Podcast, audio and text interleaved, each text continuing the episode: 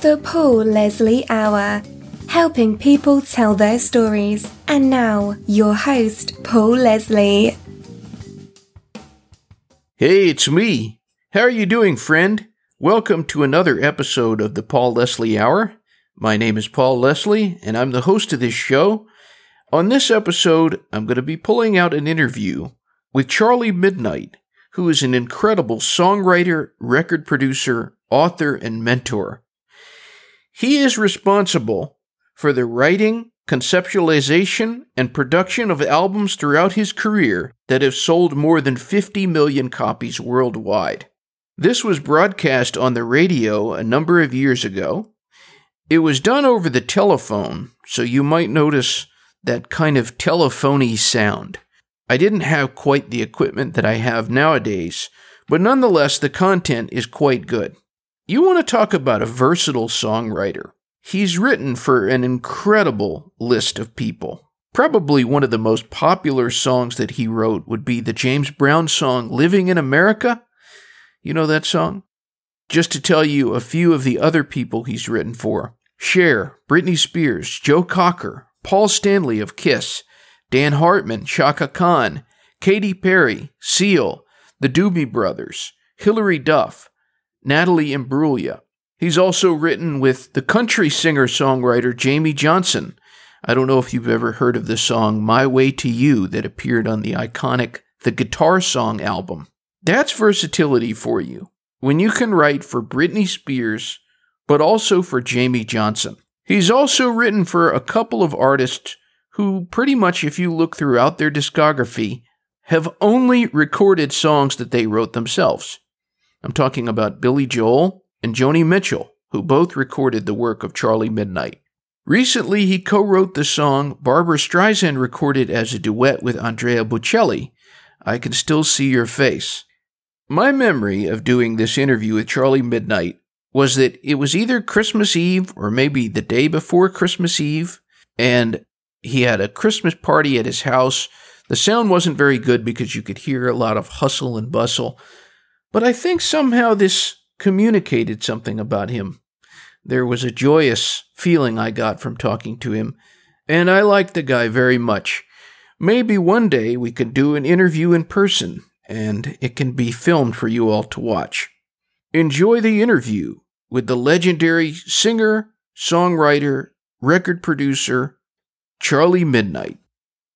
Ladies and gentlemen, it is our pleasure to welcome our special guest, songwriter and record producer, Charlie Midnight. Hello, and I'm glad to be here.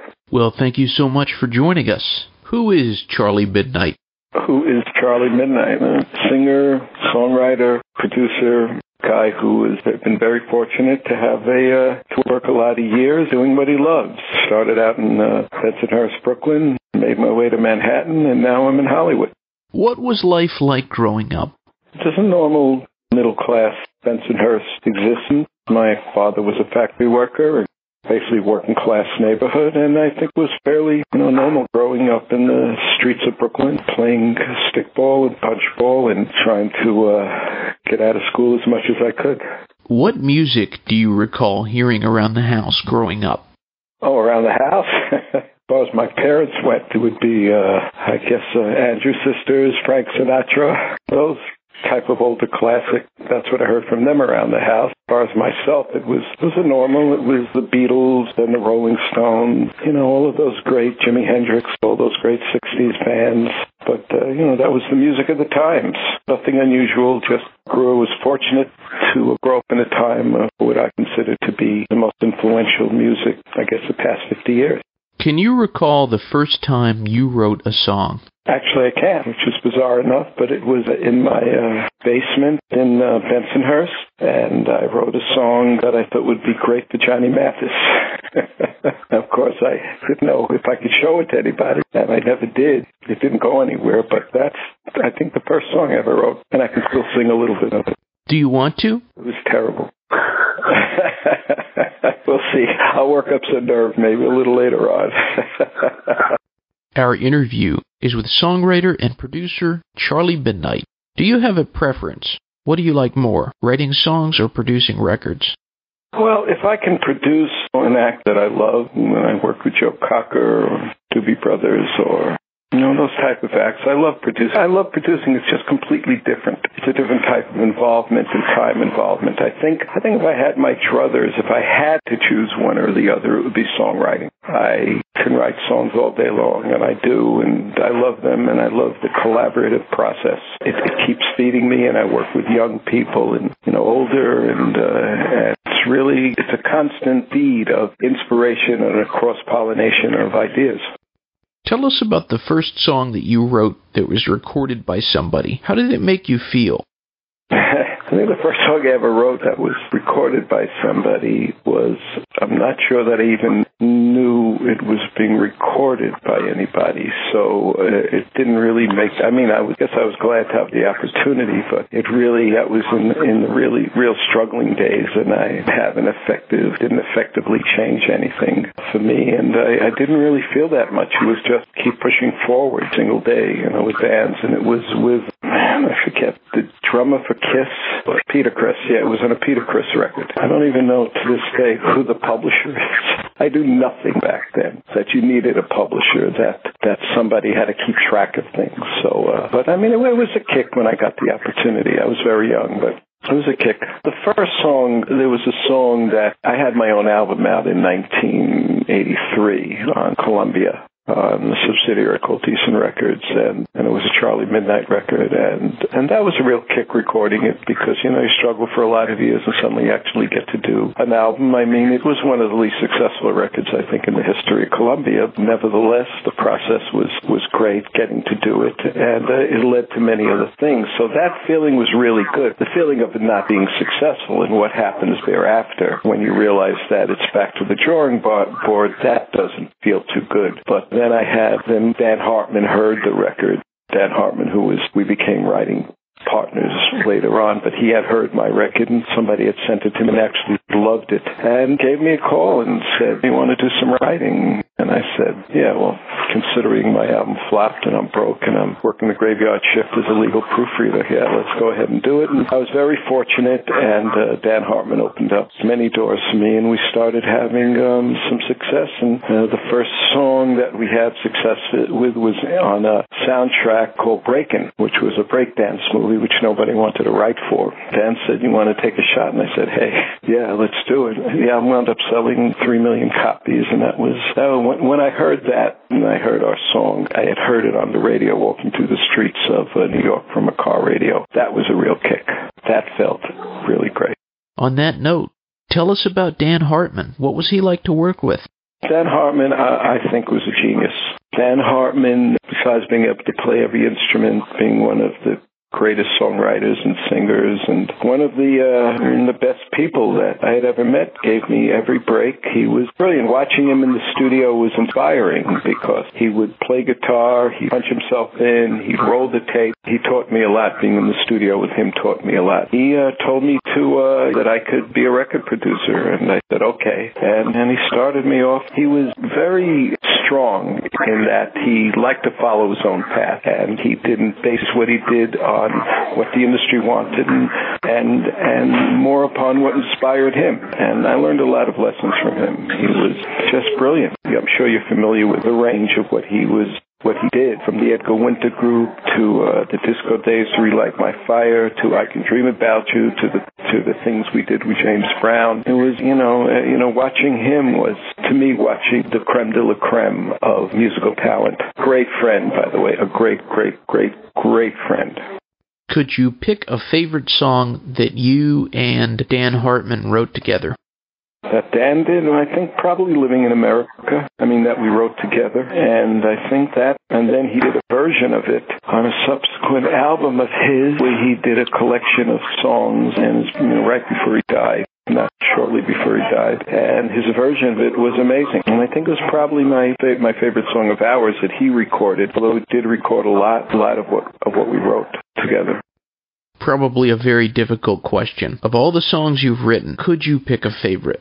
Mm, that is difficult, but I think that I wrote a song called "How Do You Stop," which first recorded by James Brown uh, James for the, the the record that, that Dan Hartman and I did with James Brown, and Joni Mitchell subsequently did a version of it in her own inimitable way, and I think that's my favorite version of of any song that I've written because what Joni did. I mean, James Brown, of course, was always amazing. No one was more original than James Brown, but she put a spin on the song that I would never have thought of. You know, with her own beautiful chorded version, like she always does, and she did a duet with Seal on that song and and beautiful. I think if I had to choose one, that would be it. But as you said, it's a very difficult question. It's very hard to choose between because you write songs for different reasons with different people, and each one gives you satisfaction in its own way.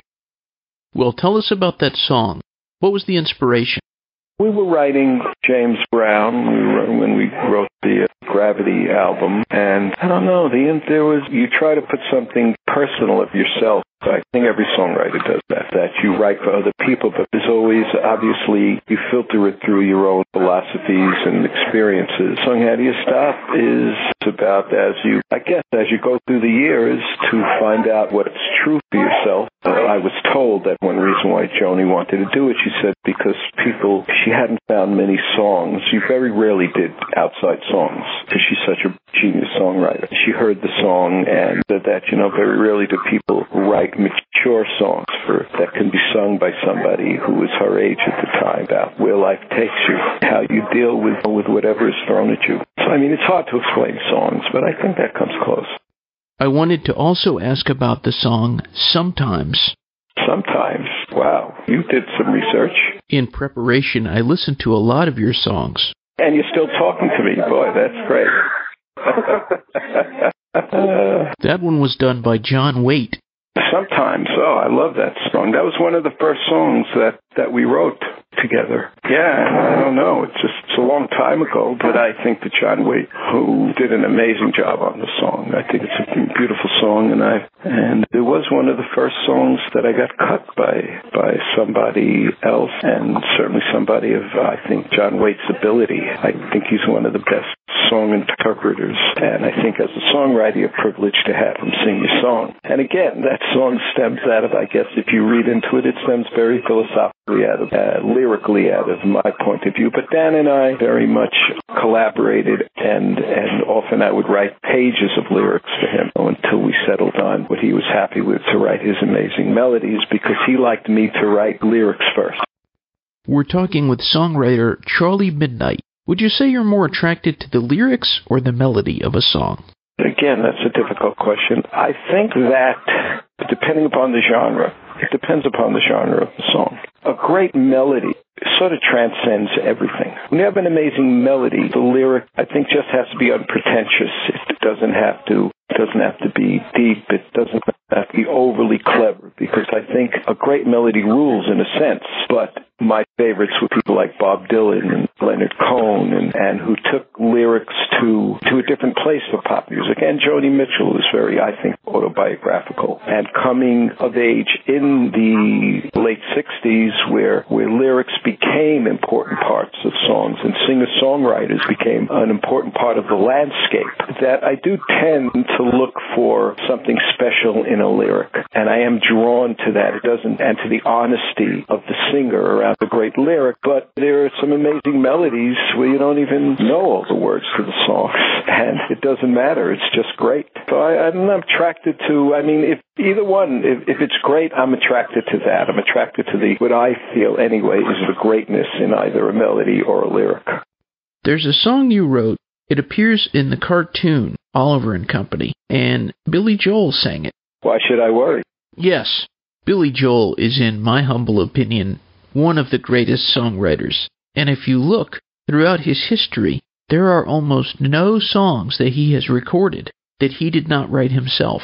I know. I've been fortunate. The same thing with Joni Mitchell. I guess I don't know. I guess in those type of instances, I just have to feel really good that people of, of that. Uh, Billy Joel is certainly one of the classic American songwriters. His catalog of songs is mind-boggling, and his melodic ability combined with the cleverness of his lyric, it's really something I think for for songwriters to aspire to. Yeah, I've just been fortunate like that. We wrote it for uh, Walt Disney, of course Billy had to approve of it, and he was playing one of the characters. I think he was playing Dodger. And yeah, we went to the studio, and Phil Ramone produced it. Billy had to approve of it, and he sang it, and they did an amazing job. And and the animated feature did really well, and it was, uh, you know, again, I mean, it's, situations when things like that happen, it's just really satisfying because you look for some kind of affirmation as you go along, and when things like that happen, for at least for that brief moment in time until the next day, you feel really good.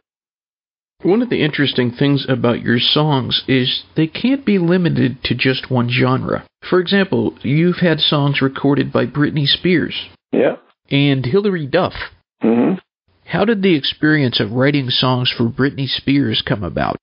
I've often been a co-writer with a production group called The Matrix, and particularly with Lauren Christy, who is a great and really brilliant pop songwriter and had her own solo career. They were writing for Britney, and they came to me, I, I guess, to make sure lyrically or to give them a leg up, uh, although it's very, very much a collaborative process lyrically. And, you know, you have to sculpt it for the artist. I mean, being a songwriter, for me, well, the great thing about it is that I can write for different genres in different contexts, but you cannot, for instance, I can write for Joni Mitchell or Hilary Duff, but you have to respect each one for what it is. And at that moment, it's satisfying to, at the moment you're creating it, to create it, to create what something that is successful for that particular artist in that moment. Britney Spears was, you know, certainly I think was done really wonderful pop records. And it was it was an assignment and they came to me and I said, Great and just what would work for Britney. That's how that one evolved. As far as Hilary goes, I'd never written for anybody that young. I think when she was fourteen, uh, her manager came to me, manager at the time, and said he would like to he would like to keep the quality of her pop songs up. They thought of me and that's what they thought of me and then I was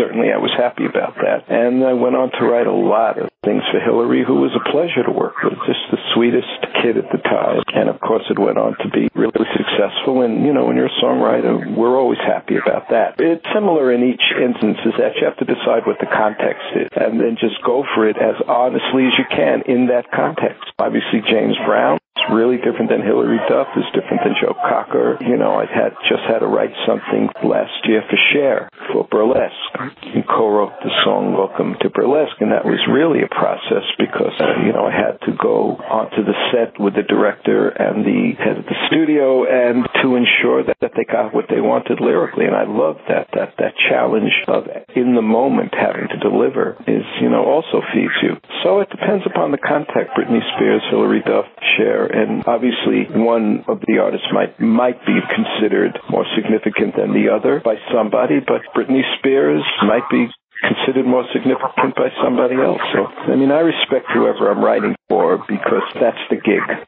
That's an interesting perspective on it. Really, what's the? There's no point of. of I mean, if you're going to take a job, think, think of yourself as a craftsman. If you're gonna, if, if somebody says, "Create me a great cabinet," now maybe it's not the exact cabinet that I would do for a Charlie Midnight record, but I still want to create the greatest cabinet I can and have it beautiful and have them really satisfied at the end. I've done my job, and I, I think that's an important attitude to have with with whatever job you're doing. In an interview I did with the recently departed Ralph MacDonald, a very successful composer of songs like just the two of us. I could go on and on. Where is the love? He said that if music is your craft, you should be able to create music in any genre and be proud of it. Well, I agree with that. And I mean, obviously different things work for different people. There might be some songwriters that feel this is what they do and and that's that. And if they can be successful that way, that's okay. But I actually find it exciting. I worked even today I work with 16-year-olds, 30-year-olds, 40-year-olds, whatever. Rock bands, pop bands, R&B. I love it all. It keeps my blood boiling. It keeps it it makes me feel rejuvenated every day. So I think it's just fortunate if you can do that. I agree with that. Take pride what you do. There's a song you co wrote with Jamey Johnson, which Jamey Johnson recorded, My Way to You. Tell us about that. Yes. I love that song, and I think Jamey Johnson is a brilliant artist and one of the most honest artists in certain ways that's out there. But I wrote that song for him, with him in LA, and he came out here before he had the record deal that he has now. And, you know, we sat down and I had some ideas. We sat in my living room, and I don't know, this amazingly talented guy. And we started working together, and I looked at him, I said, you know, because I think he's such a great songwriter, and his singing is, I think, just so raw and honest, and, and it really moved me as we were sitting there. And I said to him, really, you're really great. What do you need me for? And he said that he loved to collaborate, that he truly loves to collaborate. So we sat there and wrote it, and a few years later, and he gave me a call, and he said, hey, just wanted to let you know this song's going to be a, a single, and it's going to be on my next record. And, and it was a big surprise, and I was really, really happy with the way it came out. I, to me, it's almost mystical. And Jamey, of course, now is in, in his own ways is a, sort of an icon. I wanted to talk about the songs you wrote, and I believe you also co-produced for the Doobie Brothers. Yeah, I co-produced part of that first record with Canadian songwriter producer named Eddie Schwartz, and we went out to San Francisco, Sausalito. Got to work with the Doobies. Co-wrote The Doctor with Tommy Johnston, which was successful. And another great experience because I'm sitting in the studio able to work with another iconic band and with amazing songwriters, Pat Simmons uh, and Tommy Johnston and the rest of the guys. And, you know, and then they asked me back a couple of years ago to produce a live record at Sony Soundstage, and I think they must have liked me and that was, I think it was on Sony Classics. I don't remember. But yes, I was fortunate with working with the Doobies. I mean, you know, I've just been really lucky, really, really fortunate to be able to uh, work with amazing talents like the Doobies or Joe Cocker or James Brown or so on and so forth. Yeah, I mean, that was it, working with the Doobies and got to work at uh, in Sausalito, and uh, which is, of course, beautiful, really beautiful. That was a really cool experience. A singer named Sean McDermott has recorded a lot of your songs. Yes, Sean. Speaking personally, I love the album he did, the Sean McDermott album, You're Not Alone. Thank you. Thank you. Sean is just one of these wonderful voices that should be, I don't know, should be heard more but you know the business is very capricious and but I love the fact that Sean keeps pushing and that he came out with this record after we worked together. You know I think you know I, I, I love the songs I wrote for him and the ones you know I produce. I also think it's a wonderful record. Very very uh, very special record and I thought his interpretations and the versions of the songs were really really interesting. It was a pleasure to work with him a really really nice guy. And one thing I have to say is that when you get to work with talented people who are equally as nice, that's one of those experiences that you really hold on to. In the background earlier, we heard a whole bunch of people in your house. You were having a Christmas party, and people were gathering in. Yeah. Personally, I've found it's easier to do something creative when there's a lot of hustle and bustle. So, what kind of setting do you like? Well, honestly, I love the hustle and bustle. The only reason I got out of the chair was because I couldn't hear anything he was saying. You know, the, the clanking and there's dogs, and uh, you know, my daughter is home from college. She's going to uh, she's at NYU Tisch School of Film in New York, so she's home. And then we have uh, an, an artist that's lived with us for a while, and, and they're all who's her age, and they're all you know friends, and there's all that hustle and bustle. But actually, I like the hustle and bustle. I have a I have a favorite leather chair that I sit in, and uh, which I don't budge from when I'm writing. And they could be talking around me. The dogs would be barking, and it doesn't matter. I think I got my training in the New York subway system, sitting in the subways and the rattle and the the the, the, uh, the rumble, sitting on the train for hours writing lyric. But I think it's different for everybody. I just go into a zone, and none of, none of that bothers me, and I I enjoy having people around. It's like the sound of life happening. It is. No, it is. It, it is true, and, and it doesn't matter if it distracts me for a moment. I think you're happy to be able. You, you're lucky, fortunate to be able to to create the environment that you want, and and I have, and that's part of it. Believe me, I wouldn't wouldn't change it. I certainly don't want to go to a lonely cabin somewhere and do my creating. That doesn't interest me. What makes a good song a good song, in your opinion? I don't have that answer. I think it's so subjective, and and so many different types of song I consider good and good for different reasons. And I think just something in that song has to jump out at you and something has to make an instant connection of some kind. Sometimes it's it's just a guitar riff. Sometimes, you know, when I first heard Happy Jack by The Who, it was the drums. It's so different. Songwriting and songs is something that you have to develop, you have to develop an instinct for, and then you form your context of some kind. Obviously, we want a good hook, but what that hook is varies.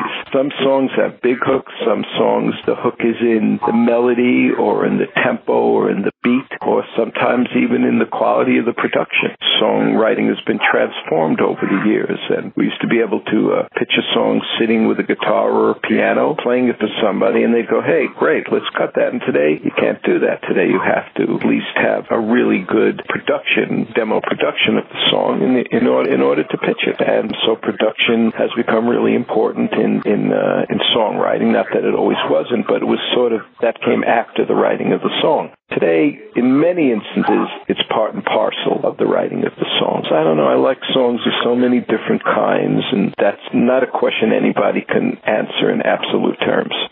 What inspires you the most? What inspires me? I don't know. I mean, you just sit down and you go into yourself, and then and then something arises and it's the beginning of a of a song or or a lyric. Sometimes I'll write a lyric without melodies and have a lot of lyrics. I don't know. It gets just life, living, going out, experiencing things and, and feeling things. I think feeling things deeply inspires me. What inspires me about people, you know, which is, I think a lot in a lot of the songs I write, is how you transcend the hardships, the, the disappointments, the heartbreak. I mean, how we as how we go forward and transcend that and still get up and be happy to get up in the morning. That type of feeling inspires me, but uh, nothing that specific. We're talking with Charlie Midnight, songwriter and record producer. When it comes to producing, do you consider yourself a perfectionist? That depends what you mean by perfectionist. I'm not a perfectionist in terms of that every beat has to be precisely on and every note has to be precisely in tune. I'm not a perfectionist in that sense, but I think like anybody else does production or songwriting or anything creative, the perfectionism is again subjective. It's I want to get it to the point where I feel great about it. I want to get it to the point where I feel that it delivers whatever the intent was. And again, that depends depends upon the project. But I, I, mean, I, I don't think I'm a perfectionist in a technical sense, but I think in an emotional sense, I'm a perfectionist and that I want to I want to attain whatever we've reached for. You mentioned Bob Dylan and Leonard Cohen as two songwriters who have influenced you. Who are some of the other greatest songwriters in your opinion? I love Jimmy Webb. I think he hits the mark for me so many times. There's a certain combination of that way that he writes lyrics that sometimes has an open-ended feeling to it, I can open for interpretation that I really love. I don't know, the usual, the Rolling Stones, the Beatles, you know, I mean, pure songwriters, like I said, Jimmy Webb, uh, John Fogerty. But I think the classics, the ones that have stayed through the years and given us given us great songs with great lyrics. I love Ray Davies for what he does for the wit of his songwriting. I love Jamey Johnson. I think Jamey's a great songwriter and prolific, very prolific. That guy doesn't stop. And I think, uh, and again, I think it's all with him. It's all, it's all feeling. And certainly he's not a, I wouldn't call him a perfectionist in terms of wanting every single note perfect. And to me, he's a throwback to much of the music that I grew up on and, and which I love so dearly, where it's more about the emotion than the perfection of the track, as it were. And Joni Mitchell, I think, again, because she expanded certain boundaries of songwriting. I read that you are a big fan of Woody Allen. Where did you read that? You know, I am a big. I, I'm not sure that I don't know if that's been written anywhere, but I am a huge fan of Woody Allen. But Dan Hartman was a really huge fan of Woody Allen, and at the time he died, had tapes of every Woody Allen movie there existing. So we had that in common. I, yeah, I, I love Woody Allen because I am honestly a. I've been living in Hollywood a long time, but for me, it's always been. I can be here 40 years. It's always been temporary because I am. I'm a New Yorker in my blood, and Woody Allen, to me, his the New York he portrays is, is what we all wanted. By the way, did you see Midnight in Paris? Definitely. I loved it. Loved it, loved it, loved it, loved it. And I, and I also thought that Owen Wilson was the best Woody Allen substitute ever. Amen. I think he really got the Woody Allen, that sort of slightly insecure persona that, but smart persona that, that Woody Allen has. Do you have a favorite Woody Allen movie? Favorite movie?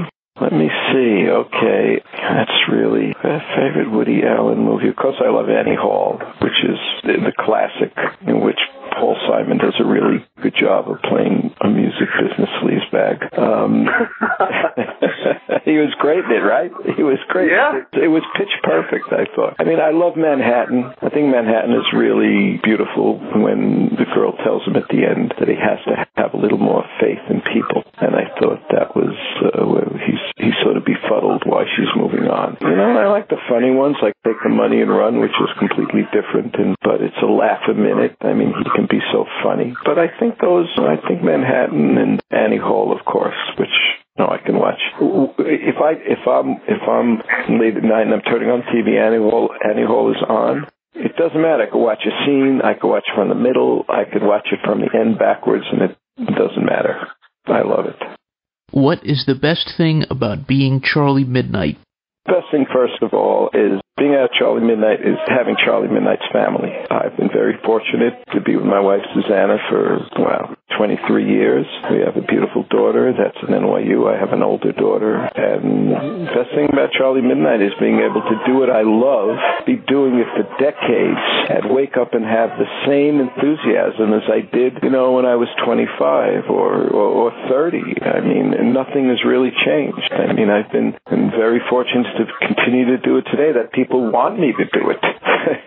that's, you know, that's, it's still amazing to me coming from where I came from in the working class neighborhood in Bensonhurst where there's no such thing as a celebrity, uh, you know, and, um, although we did have the brother of one of my friends what did have a one bit part in some soap opera and that was a big deal. But, you know, I guess best part of being Charlie Midnight is being able to do this and to, and to at the same time share it with my family. For anyone who is listening to this interview, what would you, Charlie Midnight, like to say to those people? I would say that if you have a passion, and it doesn't matter where you come from, who you are, especially in this country, in the United States, we're very fortunate that these opportunities exist. If you have a passion to do something and you can't think of, of almost as life without doing it, Go after it. Don't let anybody dissuade you. Don't let the naysayers, the gloom and doom, the business is this, the business is that. It doesn't matter because that's not why you're doing it. You're doing it because you have this, you were born with this desire to, whatever it is in whatever field it is, go and do it. Don't let anybody dissuade you because you get you get your shot at it. And at some point, if if you with persistence and develop relationships and persistence and, and being able to collaborate with people, I would just say go after it. That's all. That's what I would like to say. Don't let anybody dissuade you. Music. If you want to create music, create music. Especially today, where there's so many more ways of getting music out than there was when I was younger. That's a good thing because if you have the the passion to create, you can create it and actually put it somewhere with somebody can can possibly hear it. You know, we we had to do it through clubs, and which was a great training ground, but it's a little bit easier easier today to do that, and and just do it for the right reasons. Do it because you love it. Okay, and then if you decide you want a career out of it, go after it full steam ahead. Again, don't let don't let anybody tell you no. In other words, don't calculate the odds, because the odds are always going to look overwhelmingly against you. Forget about them. Charlie Midnight, thank you so much for doing this interview. Pleasure talking to you, and I appreciate it very much, and it is a pleasure talking to you, and keep on doing good work. Thank you very, very much. Ladies and gentlemen, for more information on Charlie Midnight, you can visit the website charliemidnight.com. Bop bop dealy bop bop ba doo bop zee a not shiki cha cha kuka baza luka baza neka poka kera go ram bok doodly but over dake pati ke yeah a zika laka puka long gone doodly goodbye